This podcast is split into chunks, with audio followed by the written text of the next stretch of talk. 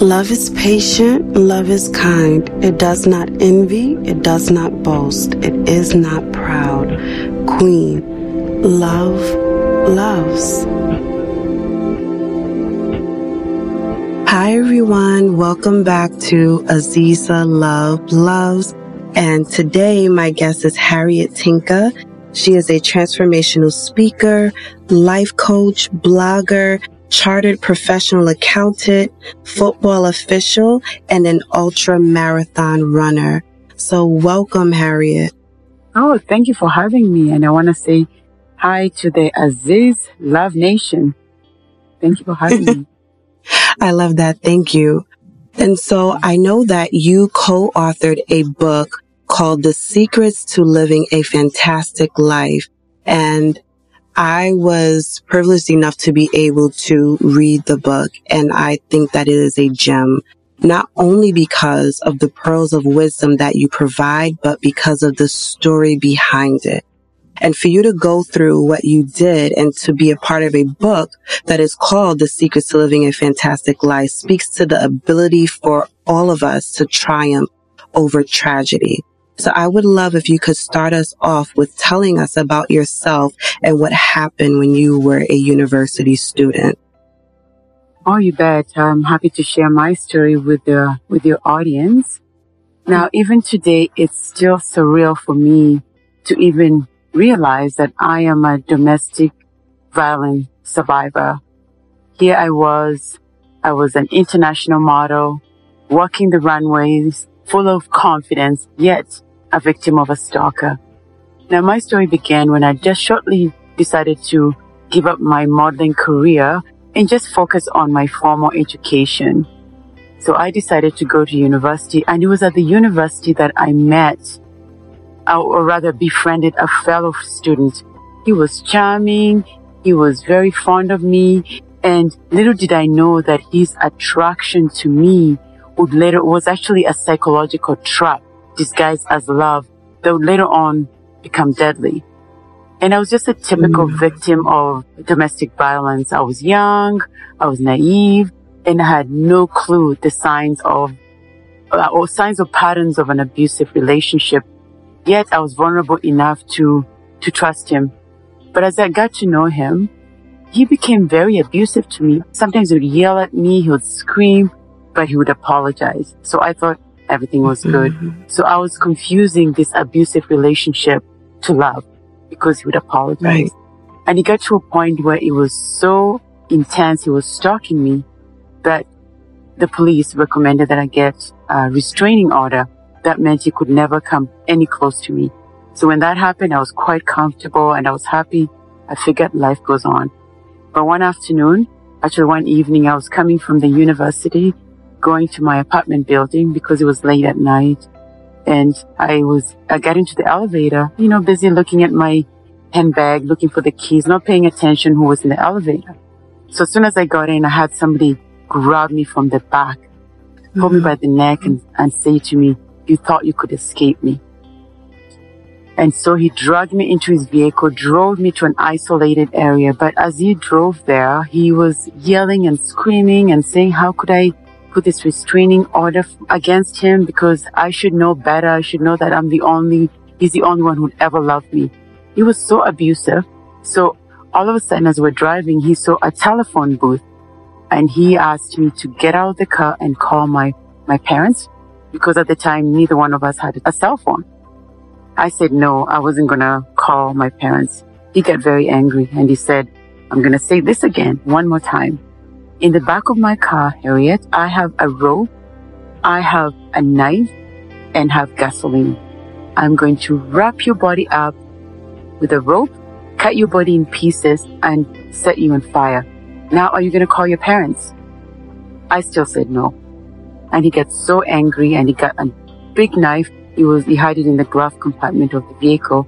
He pulled it out and he stabbed me, he stabbed me two times on my left knee and there was ah. blood everywhere. It was gushing. But even today, I have absolutely no idea how I got from that point to the hospital. So when I woke up, the doctor was talking to my father and he told both of us that chances of me walking again were very small. Or if I do walk one day, it's going to take a long time to recover because the stab wound was so intense. He had chipped my bone and also I'd lost a lot of blood. So I was really on the verge of dying.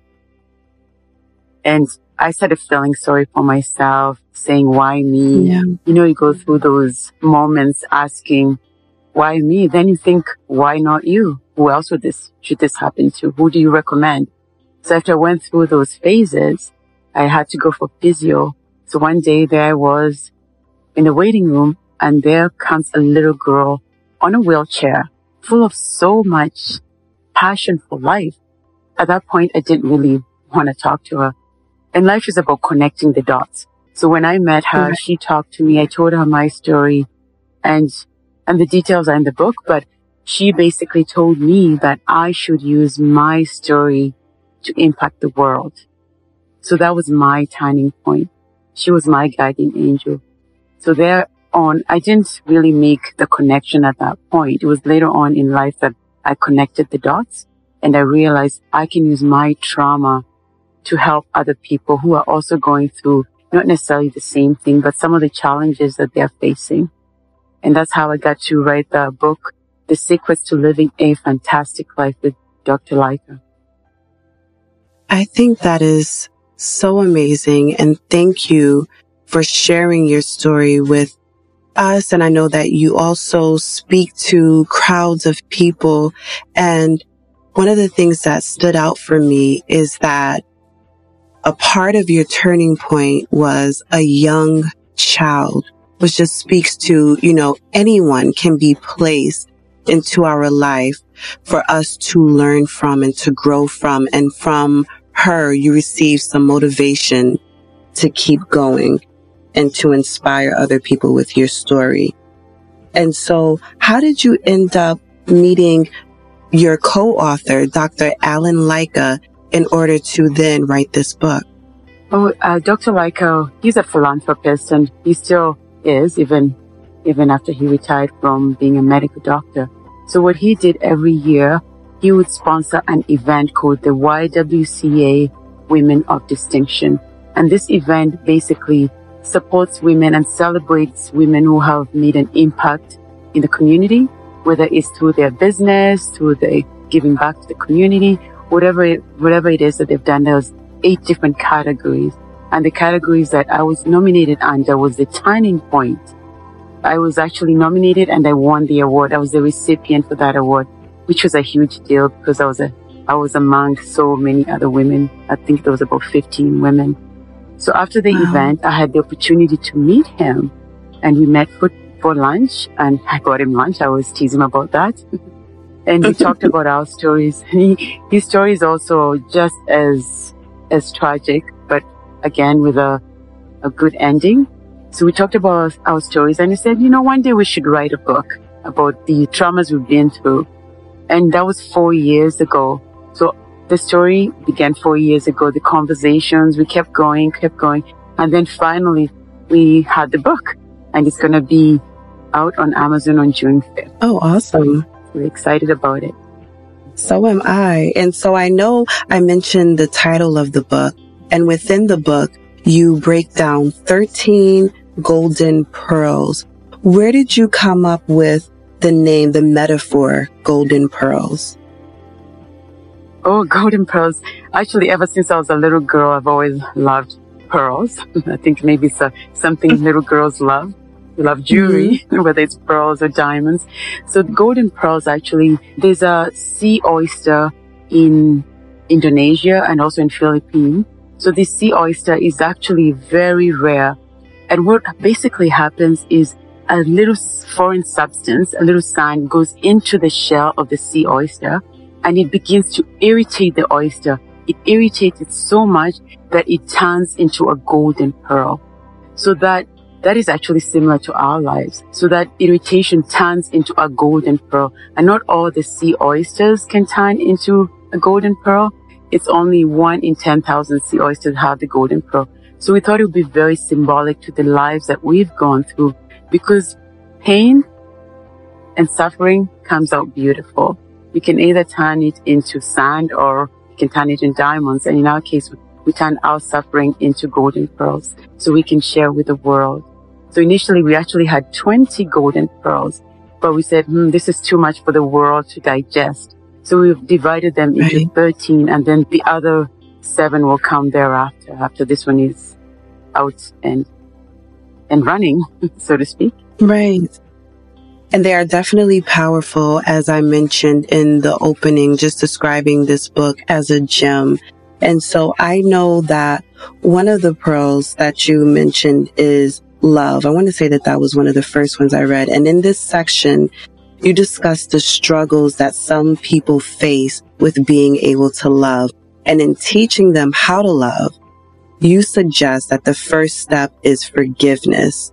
And you, you made a statement which just really sat with me, which is that holding on to hate is like trying to harm someone by drinking the poison yourself.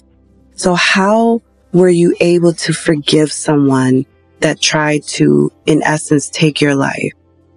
Oh, forgiveness is not an easy thing because forgiveness mm-hmm. is really, it's not a temporary act. It's a permanent attitude. And we're often told that in order to forgive, you have to do it very quickly so that you can start healing. And for me, I'm often reminded by Nelson Mandela, and I'm going to try and paraphrase his, uh, his quote. He said, I knew walking out that door towards the gates that would lead me to freedom. If I did not leave my past behind me, I'll still be in prison. So I use mm. that to really inspire me and to learn how to forgive. Now, with forgiveness, what I had to do, I had to really use three steps to, to learn how to forgive. Because forgiveness is definitely not a natural emotion. Right. Actually, hate is our natural emotion. And we use hate to really protect what we love. For example, we can say, I hate cancer because it hurts me. It hurts my family. And I hate seeing my father suffer. So hate, actually, if you look at the definition, because some, your, your listeners might say, no, we don't want, we don't want to hate. But when you look at the definition, the definition of hate is an intense or passionate dislike for someone. So for me, what I had to do, I had to use the three steps and I'm going to share them with you if you, if you don't mind. Oh, yes, of course. Okay, excellent. So step number one is you have to write down why you hate, why you hate and why. So I put down, I hate my attacker because he put me in the hospital. I hate my attacker because he put a scar on my leg. So that's step one, writing down why you hate, you hate and why. And then step two, take the second sentence and turn it into love. I hate my attacker because I love being healthy. I hate my attacker because I love my perfect imperfections. And then the last tip, now you get rid of the hate and you just focus on the love part. I love being healthy. I love my imperfections. So now you're focusing on the love. You get rid of the hate. So it becomes a love journal. It's a very comprehensive a process. It, it's not something that's going to happen overnight. You just have to take it all in steps. And I found using this method was really, really the best way to do it because forgiving somebody who, let's say if you're driving and somebody cuts you off, that's easy to forget. Or somebody forgot to tape the latest podcast. You can forgive them quite easily. But if somebody's hurt your child or you've been traumatized, it's not easy. So by using those three steps, I found for me it was so effective and it's not easy but it can be done. That's right. And I appreciate the examples that you use that speak to things that people deal with on a much larger scale because I have definitely spoken to the act of forgiveness on the podcast, but sometimes that can be very hard because there's so much anger behind it. And what the feedback that I'll get sometimes, and it can be in one-on-one conversations is how can I forgive?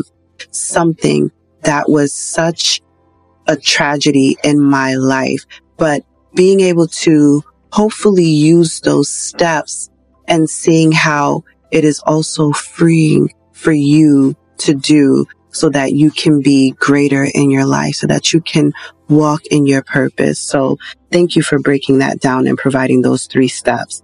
And you mentioned Nelson Mandela I also wrote down something that I wanted to share. There was a quote and I love quotes. So there was a quote that you have in the book from him, which is, there is no passion to be found playing small in settling for a life that is less than the one you are capable of living. And that really stood out to me because I think about your story and I think about the fact that you could have stayed hidden. You could have let this experience allow fear to lead your life. Instead, you speak in front of crowds, you inspire women, and you are sharing your story with anyone who is willing to read it or listen. So what I would like to speak about now is just this idea around empowerment and what empowered you to get to where you are now? I think the biggest thing when it comes to empowerment is knowing your self worth. Because if you mm-hmm. don't know your self worth, you're not going to feel at all empowered. And I work with young girls and also work with women who have been abused. So what I often do, because most people don't know their self worth, I'll bring, I'll normally use like a $20 bill, something that's, uh, that's easy to, to work with. So come in right. class or in a presentation and I'll say, look at this $20 bill. Who wants it? Everybody puts their hand up. So I take the $20 bill and I crumple it up and I, sometimes I even uh, step on it. And if I have a little bit of water, I'll dump a little bit of water and I say, okay, now who wants this $20 bill? Everybody else, everybody will put their hands up and I'll ask them why. They'll say, well, it did not lose its worth. It's still $20. Right. And I tell them, you've definitely proved my point because in life, you're going to go through a lot of things. I was stabbed. I was left for dead.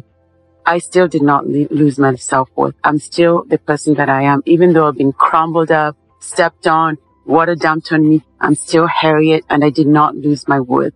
So when you see your worth, your self-worth, you feel empowered. And if you love yourself, if you feel good enough and you love yourself completely, you should be enough for everybody else. I completely agree. Yes. And so in writing this story with Dr. Leica, this book, what are you hoping that people will get from reading this? I'm hoping everybody will have this message, which is what me and Dr. Leica often like to share with the, with the world is it's not what happens to you. It's what you do with what happens because mm. it's so mm. easy to sit there and feel sorry for yourself, but that does you no good. So the best thing is don't look at your past.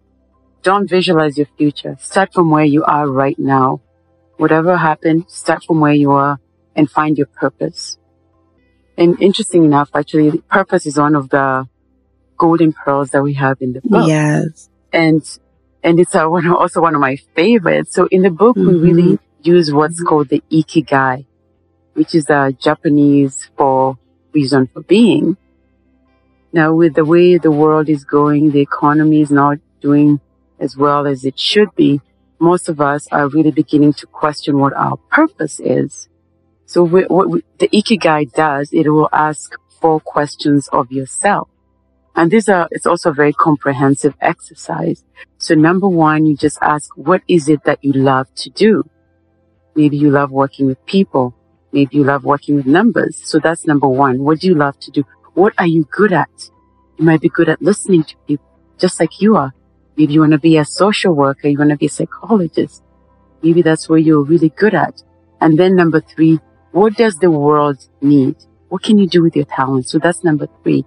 And then number four, what can you do and get paid for? Because it's important to get paid for what you do, especially if you love it. So those are the four questions that your nation, your love nation can ask of themselves during this time. What is your purpose? What is it that you love to do? What are you good at? What does the world need? And what is it you can do and get paid for? So once you find your ikigai, you will feel fantastic. And I would recommend for your audience, maybe to start off with what I call a part-time ikigai. Start off with what you love to do and what you're good at. So those are usually quite uh, comprehensive and sometimes it's easier to do because it's who you are. You know what you love. And if you don't know, ask other people who know you. Absolutely. And I did read that in the book and purpose is definitely one of my favorite pearls as well. And the reason I didn't mention this, I was like, I don't know how many that I can drop on the podcast because I was privileged to be able to read the book before it comes out. So when you shared that, I was like, yes, that was definitely one of my favorite parts of the book because it's like we spit these terms out and we hear it, but there can be so many, it's like mysterious. What does that mean? How do I actually yeah. find it? So I love that in the book, you break that down and give really concrete examples. And I also love another part of the book is how you weave other stories in there, kind of like parables and, and just other ways to look at the chapters and an introduction to it before you get into the conversation that you have with Dr. Leica. So definitely. Oh yeah, we thought, yeah, yeah we thought a lot. Yeah, sorry. I was going to say a lot of people like stories. We all love stories. Hmm. Absolutely. And so you are a source of inspiration, I would say, for many. You're definitely a source of inspiration for me. Where do you receive your inspiration from? If you could name just one, just one person, if possible. Oh, one person I have, I have to say it's Oprah. I love Oprah. And, and also, uh, if I could say the other one, I would definitely say Michelle Obama those two are my yeah. inspiration. I just read their stories and it's so attainable and they make you know you, you can be whoever you want to be. I think you just have to set your mind to.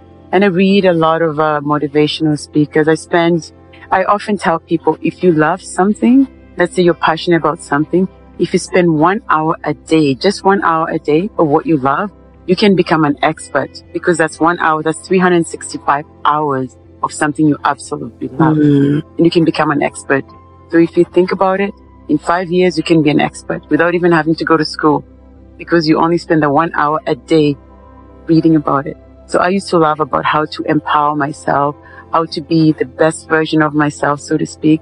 And I would read all sorts of different quotes from different people, inspirational people and so on. And I became really good. And I think still there's always room to learn. So I'm always learning every day. So that's my commitment to myself to really do that personal development daily. Yes. And I love that you spoke to one hour a day because sometimes the challenge will be, well, I don't have the time. And so you're thinking about trying to rush all this information, trying to fit it all into your schedule and giving yourself a time frame as to when it has to happen. But you don't have to limit yourself in that way. When I think, when I look back, even with my own life, five years from now, if I had done that, how much I would know right now. So that's such a gem that is worth adhering to and following and giving a chance because self development is very important.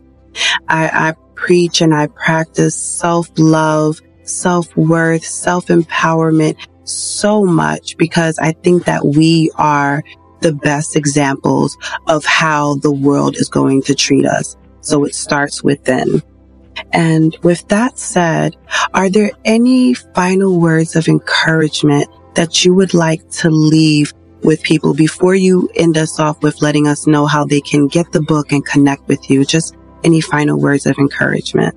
I would probably say uh, one uh, one of my other golden pearls is the attitude. And right now, everybody is so worried. We have a lot of worries in our mind. And just to give you a quick, uh, quick study that was done, 40% of what we worry about are things that will never happen. For example, you say, if I go to California, I'm going to get caught by the, the wildfires that are going on. That's 40%. Or you, or, and then 30% we worry about things that we cannot change based on our past. So that you can't change. Mm. Then there's the 12% that we worry about, about a medical diagnosis. You wake up in the morning and you have a pain on the side. You go on Google and you say, oh, those are the symptoms of cancer. I'm going to die. So that's 12%. And then there's the, those petty worries that are 10%. Like, I don't know what I'm going to cook tonight. Oh my goodness, what's going to happen tonight? So that's total. 92% of what we worry about will not happen. So that leaves about 8%, which is legit. So what I would encourage your listeners is to control your controllables. Don't worry about things you cannot control because it's doing you no good.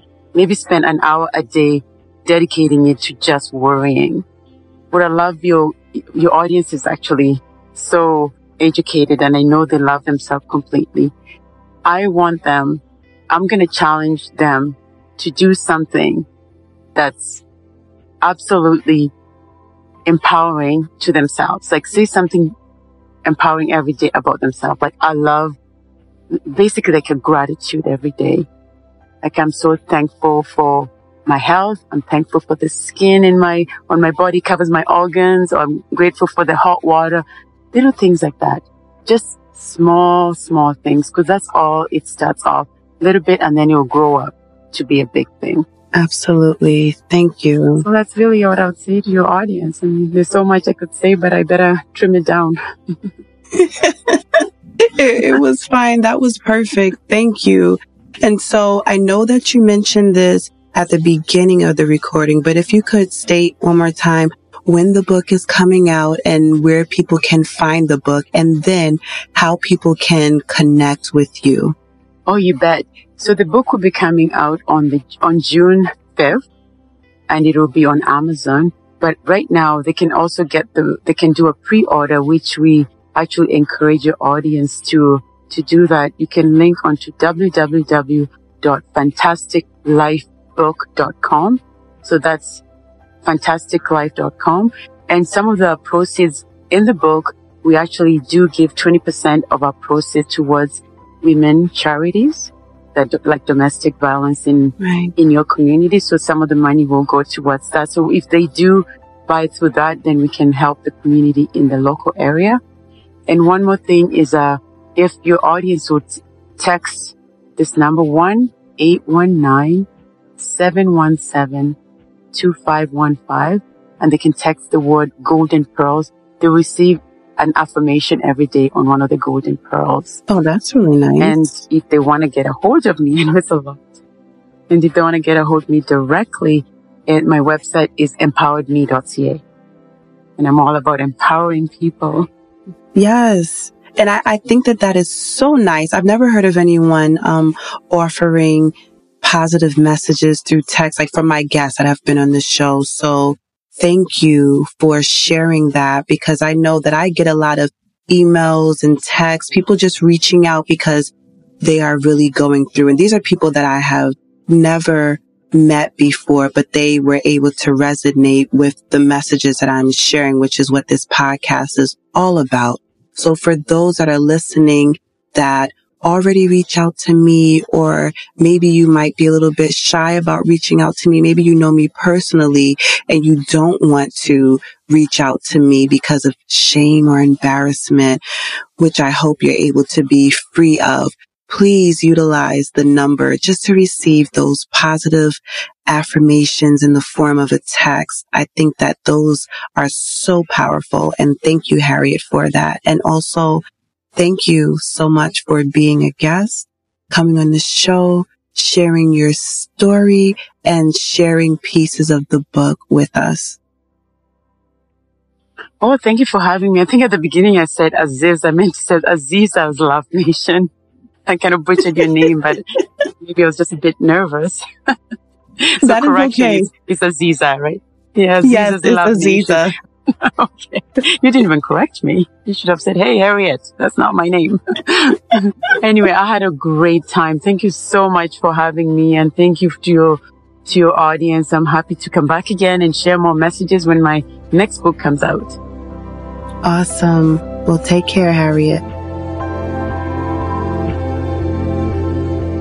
As always, don't forget to spread the love. If you enjoyed the message, please share, like, comment, and subscribe. With love, Queens, Aziza.